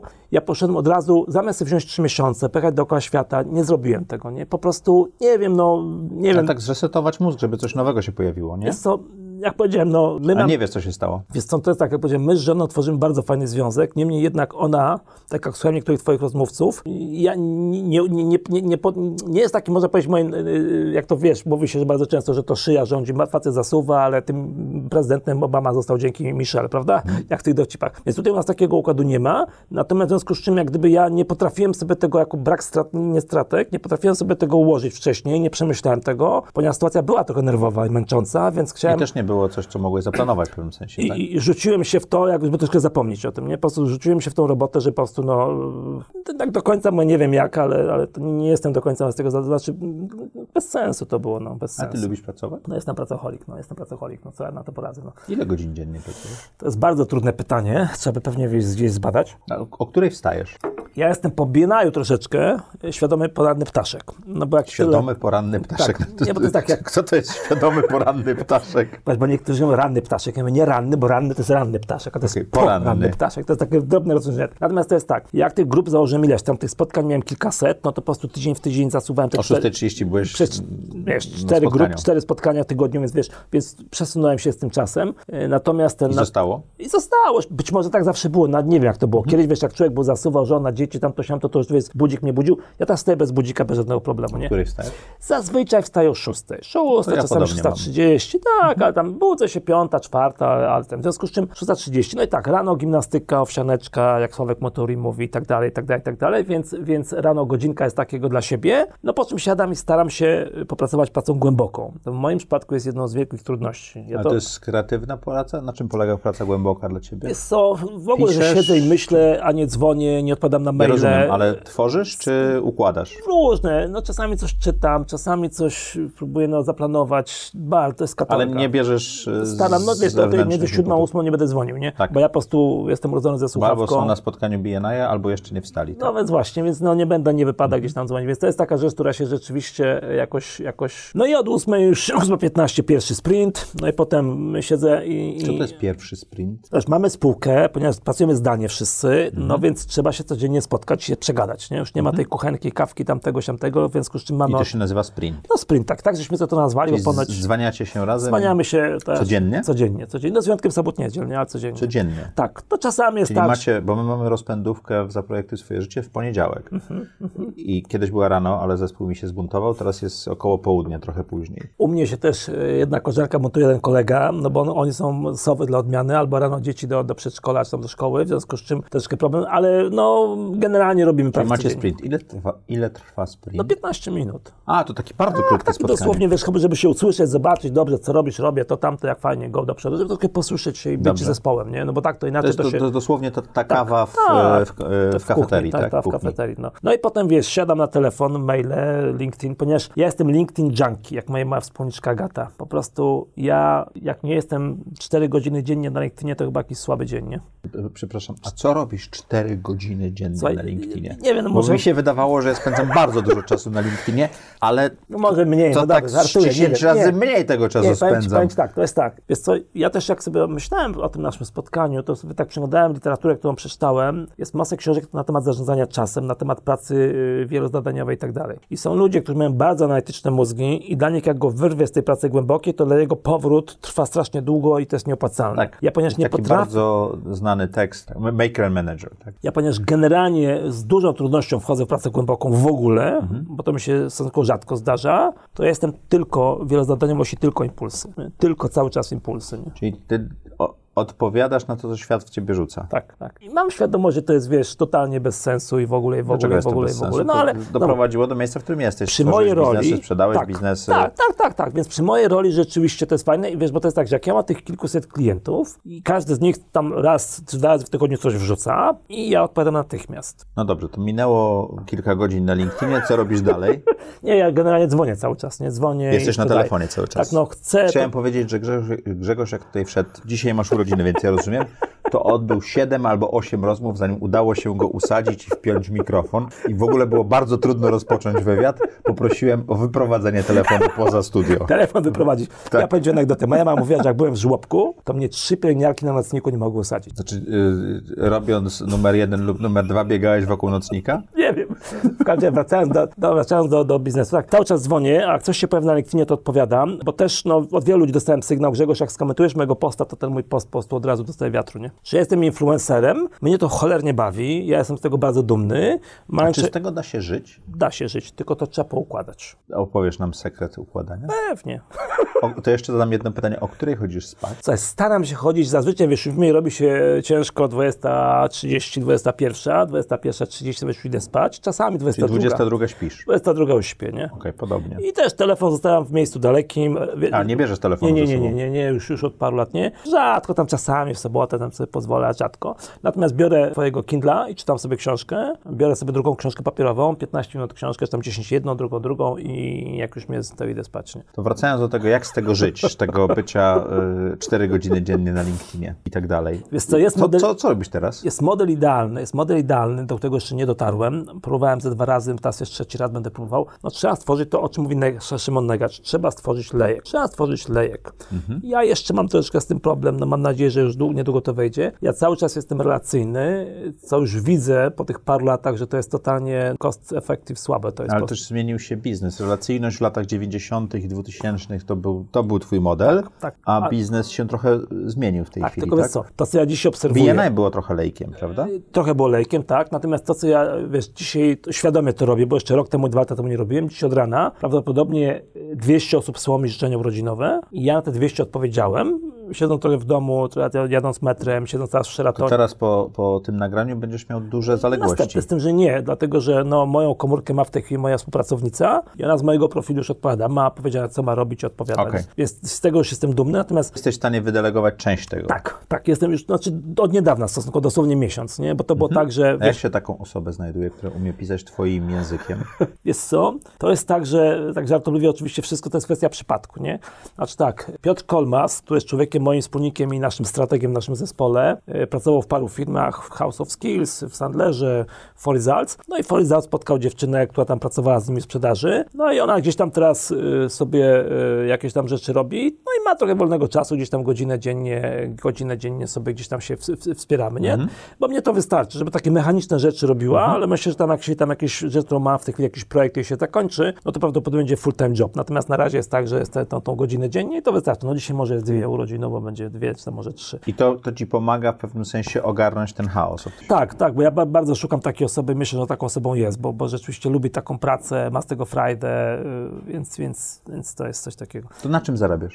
Więc na czym zarabiam? Ja troszeczkę się cofnę. Kiedy prowadziłem akademię, to mnie jeden z moich takich doradców, bardzo fajny, Marcin Wankę, yy, powiedział, Grzegorz, robimy co miesiąc akademię i to będzie lejek. Tylko, że ja ten lejek zacząłem i go nie zbudowałem. No bo po prostu tak powiedziałem, no nie jestem Szymonem Negaczem, informatykiem, który wszystko ładnie poukłada. W związku z czym był lejek, ale tam się mieliło i coś spadało na koniec dnia, bo firma funkcjonowała, miała pieniądze, ale to nie było tyle, bo mogło być trzy razy tyle przy bardzo niewielkim... No to nie miałeś świadomości, że masz lejek pewno, tak? Co, miałeś tak... klientów, ale nie wiedziałeś skąd się biorą. Co, ja mam taką frajdę z tej roboty, że a nie było nikogo za plecami, kto by to układał, nie? To jest właśnie ta sytuacja, że masz, powinno się mieć w zespole kogoś takiego, to układa, ja akurat nie miałem, więc, więc, więc, więc to jest to. Natomiast, natomiast wracając teraz do, do, do tego, więc ja ten lejek mam to jest zbudowany, natomiast on nie jest cały czas jaki bym chciał, bo ja po pierwsze nie mam cierpliwości, nie mam, nie mam takiego, takiego talentu, a też w naszym zespole troszkę przyjęliśmy taką zasadę, że skoro tych kontaktów... A twoim takim wsobną częścią tego lejka, czyli szczytem lejka jest LinkedIn, tak? Wiesz co, B- moja baza. Ja na LinkedInie dwadzieścia dwa do dwudziestu trzech tysięcy kontaktów, mhm.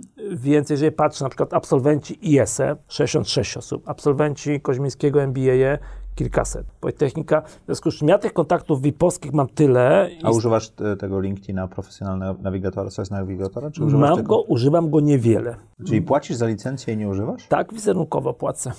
Czemu wizerunkowo? No tam trzysta złotych, to tam kto Boga temu zabroni, nie? Ale ty działasz w modelu subskrypcyjnym, czy ty też yy, pomagasz osobom? Jak, jak, jak, jak, jak działa twój model biznesowy, czy też jak obecny, działa jak? Obecny, tak? tak. Obecny model biznesowy właśnie wygenerowany tutaj we współpracy z Piotrem Kolmasem, mhm. z moim wspólnikiem, jest na czwórkach, powiedziałem, Piotr Makowski, Piotr Kolmas i Agata Dynoch, jest taki, żeby robić to, co on do tej pory robił, czyli pracować dla dużych korporacji. Mhm. Dla dużych korporacji. Bo ty pracowałeś dla wszystkich osób, dużych, tak, małych i tak, tak więc jak byłem w Neumannie, to średnie duże, w sapie raczej duże, w Jobpilocie mniejsze, średnie, czyli różne. Czyli się na dużych korporacjach, A, bo one mają duże budżety, tak, prawda? I mają tą zaletę, że możesz mieć biznes abonamentowy, ale nie mały, tylko duży. Jeżeli nasze projekty, mhm. firmy płacą osiem, dwanaście, piętnaście tysięcy miesięcznie przez pół roku i dłużej, no to takich trzech, czterech klientów w zasadzie, no tak już jest to coś, o czym można rozmawiać, nie? A ilu klientów jesteś w stanie obsługiwać równocześnie? Jest co? To jest tak, że te projekty doradcze, one mają tą zaletę w porównaniu z tym, co jest na rynku i dlatego w tą stronę idziemy, że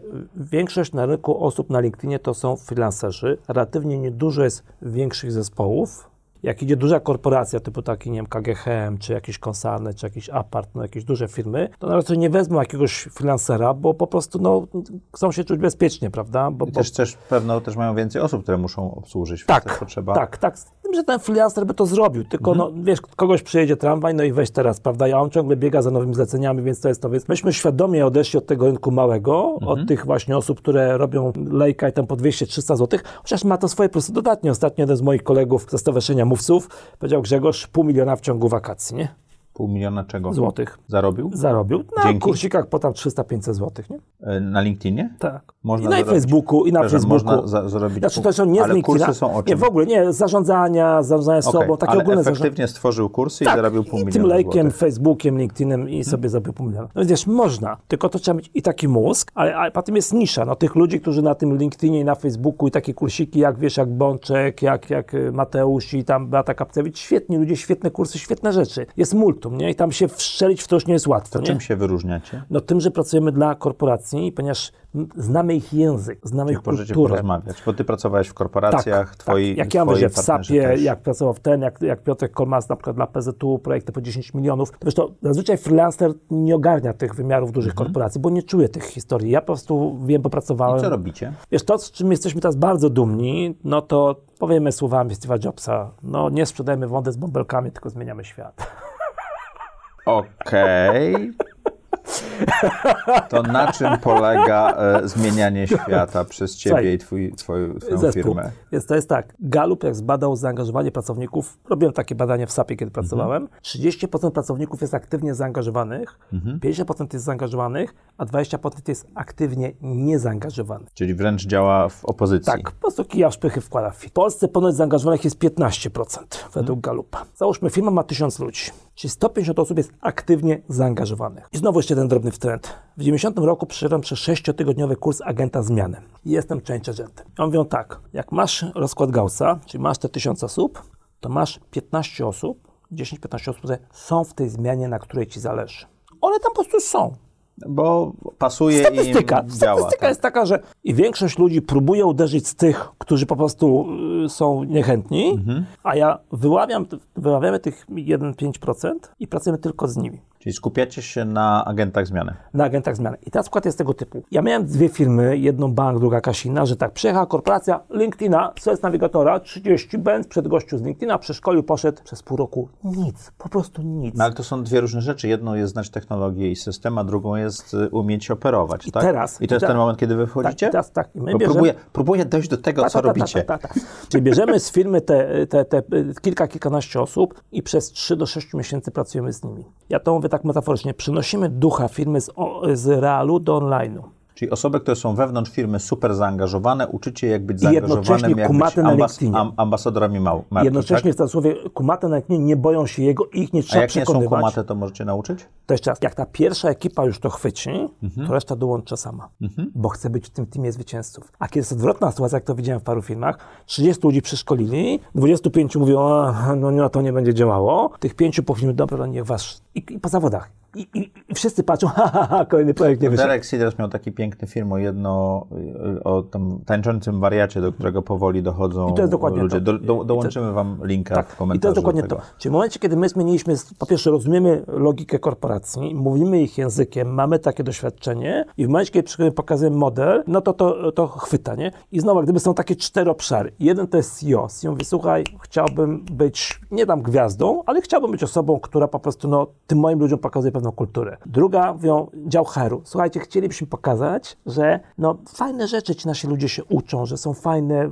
fajni liderzy, fajne innowacje, że to chcielibyśmy pokazać, naprawdę robimy masę rzeczy, mamy świetnych ludzi, nie widać tego. M P brandingowo. Trzecia rzecz, przychodzi marketing, mówi, słuchajcie, mamy od cholery fajnych materiałów, fajne filmiki, nikt tego nie ogląda, no, no zróbcie coś, no. No i czwarta, mówią, chłopaki, słuchajcie, no, dolejka trzeba, obsługiwaliśmy targi, hotele, restauracje, konferencje, nie ma, no, zróbcie coś, nie, no dobra, no to benz, benz, benz, zasuwam. Jest w zależności od tego, jaka jest potrzeba w filmie, jeden z tych czterech obszarów idziemy i pomagamy. Ale pierwsza podstawowa rzecz, pół roku, tydzień w tydzień, godzinne webinarium, nie? Gdzie rozmawiasz z tymi osobami? Z tymi changeagentami. O czym? Więc to, no, po pierwsze, żeby tego LinkedIna używali, bo oni mentalnie są gotowi, nie mają z tym żadnego problemu, ale to ileś drobnych rzeczy trzeba... I to... Ale to ustalacie, jakie będą posty, czy coś tam? Na, co, znaczy, co, co jest pier, na tym webinarze? Taka, nie, pierwsza no, bo tak, jestem, pra, jestem pracownikiem w firmie. Tak, już mówię. Ja potrzebuję praktyczny, praktycznych porad, tak? Najpierw, po pierwsze, budujemy zespół. To jest w ogóle najistotniejsze. Mhm. Ta wiedza to tam, pierwsza rzecz, robimy LinkedIn onboarding, czyli przez parę spotkań, czy parę, czy parnaście, żeby oni mieli dobrze zrobione profile. To, to nie tak się wydaje,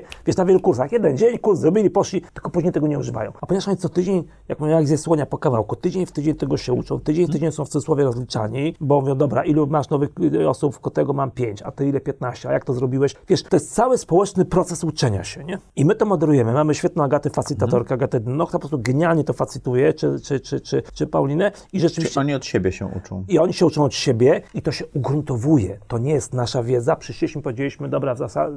Nie, nie, tylko my im towarzyszymy, prowadzimy im za rączkę. Taki oni potem mogą uczyć innych. I teraz, nawet wiesz, nikt na to nie ma czasu. Raczej jest ta sytuacja, że wszyscy widzą, że jest sukces, że to działa. Widzą te posty, widzą jaka jest ekscytacja, widzą jak się to rozwija. Mówią, ty. Ja miałem jednym, jednego z klientów, kiedy dziewczyna pisała mi po czterech miesiącach, Grzegorz, przyglądałem się cztery miesiące, czy to nie jest drugi Facebook? Nie jest, chcę do tego dołączyć. I nam chodzi o to, żeby to było sanie z resztą organizacji. Czyli ludzie sami się zgłaszają, żeby też być tymi change agentami.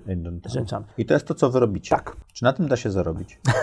Jak powiedziałem, ponieważ uderzamy do firm, które y, inwestują spore budżety w employer branding, w związku z czym to jest dodatkowe narzędzie employer brandingowe. Bo typowy employer branding to firma robi wokół siebie ten halo, a tu pracownicy, robiąc wokół siebie halo, powodują, że dołączają się do tego dużego strumienia halo wokół firmy. Jeżeli przykładowo firma, bardzo często to pewnie też widzisz, szukamy pracownika, patrzysz, pff, kto to obejrzał, kto to w ogóle nic, nie? Jedna z moich koleżanek pracuje w public sektorze i powiedziała, Grzegorz potrzebuje pięciu project managerów, nie?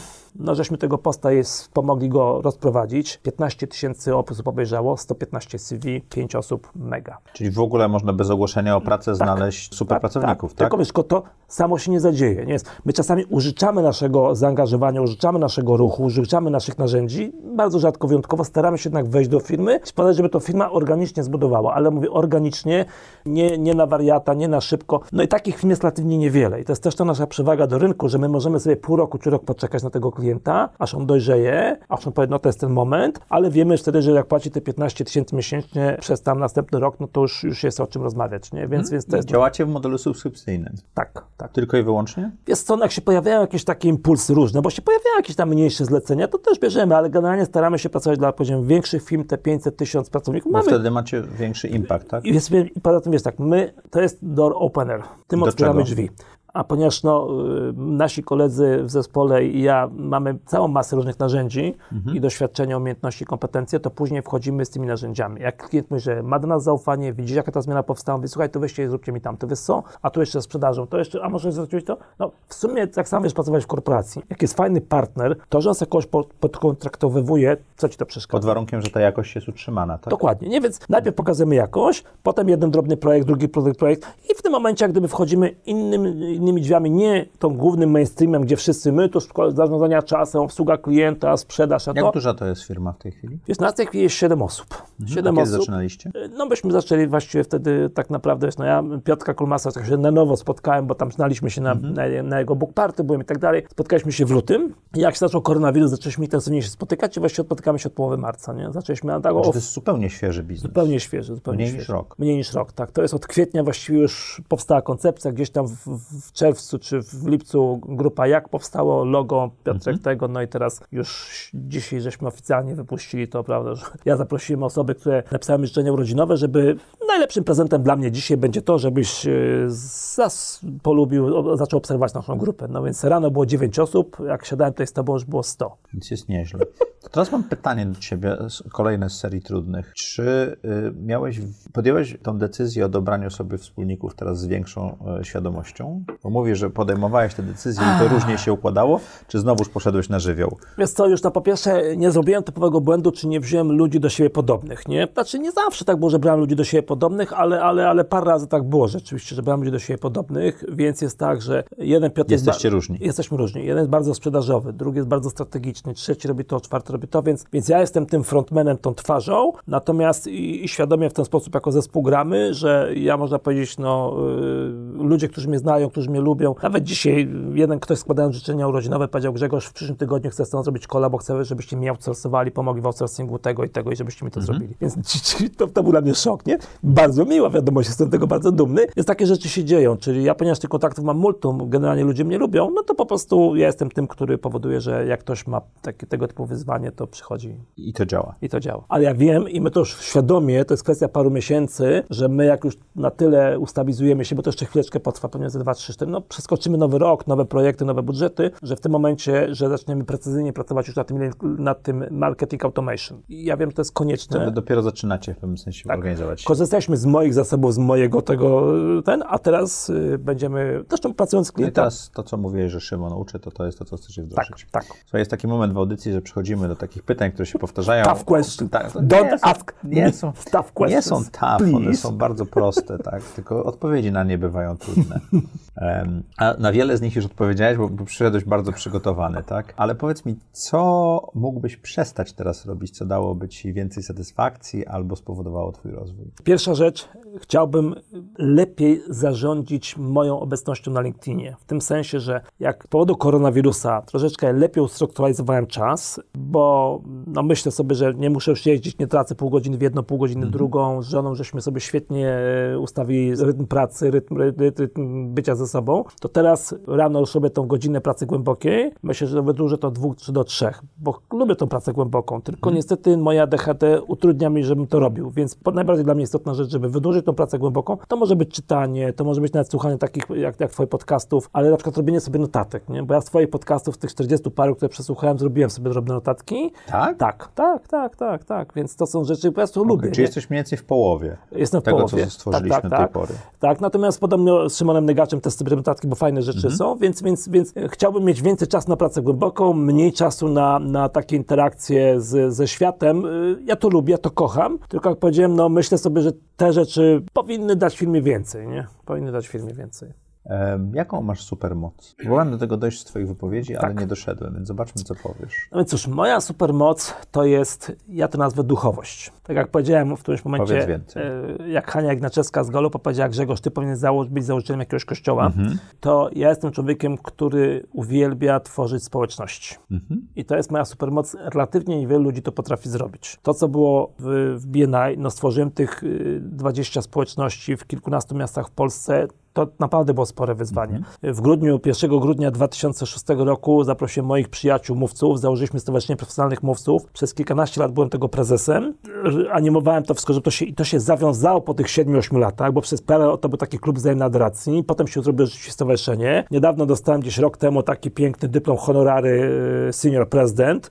przestałem mieć już rolę operacyjną, przejął to Robert Kloll z Darkiem Myczarkiem, z Markiem Skałą, genialnie to prowadzą, ja, ale ja to zawiązałem, spowodowałem, że ci mhm. ludzie, którzy oczywiście skorzystali z tego, zatrafił się fajny wariat, który stworzył to, co dla nich było potrzebne, no to teraz już to jest i działa, czyli tą moją supermocą jest tworzenie, na, na, miałem taki jeden artykuł, kreator społeczności, kreator to społeczności, ciekawa, kreator ekosystemów. To, czyli co, nie duchowość, tylko kreacja społeczności. Tylko wysotko, to jest tak, że jak ja sobie nawet wczoraj przejrzałem taki krótki filmik o tym moim talencie galupa, o tej duchowości, czy tak samo w Rajsie mam tą idealizm, to się nazywa, mhm. to jest tak, że ja się czuję odpowiedzialny za cały wszechświat. Trzy rzeczy, które chciałbyś robić za trzy lata, to? No, zapowiedziałeś, że to będzie trudne pytanie, więc zadaję. Więc na pewno jest tak, że no, chciałbym z moimi wspólnikami tą firmę rozwijać, bo to jest mhm. tak, że ja jestem, tak jak w związku małżeńskim trzydzieści dziewięć lat po ślubie, jestem wierny, tak samo mhm. jestem z moimi wspólnikami wierny i nie wyobrażam sobie inaczej. Czasami bywa tak, że no, gdzieś się rozejdzie, no, ale już myślę, że, że już pomnę tych wszystkich lekcji, które miałem, że, że, więc że moim, może zadziała. Że może wreszcie zadziała i widzę, że to działa, bo mhm. każdy z nas przez życie na swój sposób był doświadczony i mamy tą taką właśnie, wydaje mi się, taką, taką, tak, tak, takie fajne ciepełko procesowe, nie? Takie fajne relacje. Druga? Czyli za trzy lata, no na pewno chciałbym jednak, żeście mnie bardzo z Negaczem zainspirowali do podcastów. Ja już sobie wymyśliłem tak... Swój jak, podcast? Tak. Jak, jak się będzie nazywał? A no właśnie, ty jak powiedziałeś, pędz, zaprojektuj swoje życie, wpadło mi, słuchajcie, pamiętam ten odcinek, jak o tym powiedziałeś, ja tak parę... To, tych... to wpadło po latach przemyśleń, co mam ze sobą zrobić, nie? To, to nie jest tak, że to pyk i wpada. Natomiast wiesz... Trzeba mieć wystawione ręce, żeby, żeby ta manna spadła. Tak, tak, tak, więc ja, ponieważ robię te programy w tych dużych korporacjach, robimy z zespołem te programy Employee Advocacy, to rzecznictwo mhm. pracowników, to szukałem od tego pół roku, o czym i teraz nagle słuchając tego twojego i Szymona podcastu, uświadomiłem sobie, że to się będzie nazywało aktywnie zaangażowani. I kiedy ruszasz? Wiesz co, ponieważ tak, no tak jak posłuchałem tych różnych guru, no dobrze by mieć tych piętnaście lekcji do przodu odrobionych, nie? Przynajmniej, przynajmniej ten, więc ja prawdopodobnie... piętnaście nagranych odcinków? Znaczy może nie tyle nagranych, co jak gdyby no chociaż przemyślanych, zrobiony jakiś plan. A będziesz z kimś rozmawiał, czy sam ze sobą? Wiesz co, nie, nie, nie chciałbym sam ze sobą, raczej z kimś tak okay. jak ty. Czasami może sam ze sobą, ale to jest tak, po pierwsze chciałbym, bo tak idea jest tego taka, sobie uświadomiłem, że to, z kim my pracujemy, to są ci aktywnie zaangażowani. Oni mają swoje pasje, mm. swoje misje, swoje doświadczenia, oni się fajnie jakby z tym dzielili i pokazywali, to taka moja misja na tym dużym C, z tego górnego C, żeby my zmieniamy polską gospodarkę, bo pokazujemy, jak ci liderzy zmiany, którzy przenoszą tego ducha firmy z offline'u do online'u, żeby oni się dzielili z resztą polskich... Czyli proces... kiedy rusza aktywnie zaangażowani? Ja myślę sobie, że gdzieś na początku roku przyszłego, ale to na czek... Znaczy ja ci muszę powiedzieć jedną rzecz a propos startowania y, podcastu, bo dostałem niesamowity feedback od Marty, która była pierwszą osobą, Aha. która z nami pracowała. Jeszcze chyba Kuba właśnie dołączał i mieliśmy tak, że nagraliśmy, no do, już to mówiłem wiele razy, że pierwszy odcinek to był szósty nagrany, bo przy, pierwsze pięć poszło do śmieci, Aha. za co przepraszam gości, którzy byli wtedy, niektórzy przyszli ponownie. Dostałem bardzo silny feedback od zespołu, y, że ten odcinek, to jest ten, który puszczamy, i to był Marcin Beme Aha. i Kuba z Martą powiedzieli, nie, nie Maciek, to już nie jest kolejny. Ten, to jest ten, który będzie premierowy. Pomimo, że tam mówię, witamy tak. w kolejnym odcinku. Ba- bardzo polecam Dobrze. albo deadline, albo taki zespół. Dobrze. Trzecia rzecz za trzy lata to... Ale jeszcze na jedną rzecz dokończę, wiesz co? Ja przede wszystkim znalazłem osobę, która myślę, że mi w tym pomoże. Bo ja okay. potrzebuję mieć, wiesz, kogoś, kto poukłada, bo inaczej to popłynę sam, nie, nie tego. Trzecia rzecz... No to, żeś mnie tu zaskoczył jakoś tak, czy pierwsza, że ci moi wspólnicy, druga, druga rzecz, własne, że ten mój podcast. Audycja. Natomiast, wiesz co, jest, tak, książka. Ja tych książek, jak widzisz, kilka napisałem, mimo że słabo, słabo cztery i pół strony na maturze napisałem, a powinienem by napisać pięć, żeby mm-hmm. zaliczyć maturę, ale miałem swoich, swoich parę sposobów. Wiem, że piszesz książkę, więc też parę tipów.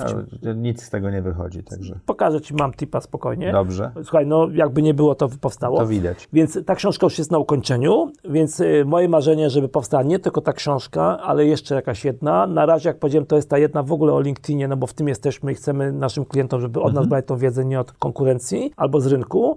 A kolejna myślę, że o tych aktywnie zaangażowanych. To jest coś, co jak myślę, że tak jak z networkingiem, jak już zacząłem coś robić, jak już złapałem tą dźwignię, to myślę, że kolejna będzie rzecz aktywnie zaangażowani. Dobrze, Grzegorzu, nagrywaliśmy to w dniu twoich urodzin. Co chciałbyś, żeby słuchacze i widzowie audycji zapamiętali w twoje sześćdziesiąte czwarte urodziny z tej rozmowy? Na co? Cóż, przede wszystkim bądźcie sobą. To jest jedna z trudniejszych rzeczy, bo to znaczy mhm. bądź sobą, nie? Znaczy co, jak dłuby w nosie, tam do końca czy dłuba w nosie, czy jak jestem coś tam, nie. W tym sensie, że poznaj samego siebie, ja uwielbiam to, prawda, to greckie, greckie jakby nie było, fajne, fajne, fajne te zasady etyczne. Poznaj samego siebie, ja to robię testami, ale na różne sposoby można się, siebie poznać. Testuj yy, różne warianty znając samego siebie. Druga rzecz, to czego się też uczę od pewnego czasu, to yy, przyjrzyj się stoikom. Mhm. Bo u nas stoicy ma troszkę taką krzywą gębę przerobioną, to są ludzie wyjątkowo byli pogodni, to byli mhm. ludzie wyjątkowo, oni odcięli negatywne rzeczy, a dali sobie więcej radości, czyli przesunęli jak gdyby tą medianę radości życiowej. Ale też odcięli y, nadmiar pozytywności, spróbowali szukać środka. Tak? No tam też różne trendy były. Mhm. Nie, więc, znaczy, da, tak. Odcięli hedonizm, tak? Tak, no taki już pusty hedonizm, mhm. bo w tym sensie tak. Więc, więc y, poznajcie samego siebie, bądźcie sobą, trudności, które będą się pojawiały, traktujcie taką, takim stoickim spokojem, że to są próby, które słuchają wam bogowie stoiccy. A nie, że to jest, no nie oskarżajcie świata, różnych ludzi, tylko że to jest po prostu coś trzeba z tym zrobić, prawda? Karma i dharma, prawda? Że co z tym zrobię? I jak to przeramujecie, więc to jest dla mnie taka myśl, którą w tej chwili ćwiczę w mojej społeczności świeckich humanistów, gdzie rzeczywiście przerabiamy sobie to trudne sytuacje na, na, na, na, na to, żeby skorzystać jako próba stoicka. Dziękuję ci ślicznie. Dziękuję. Dziękuję wam. Jak co tydzień w czwartek o czwartej zapraszamy was do audycji Zaprojektuj swoje życie.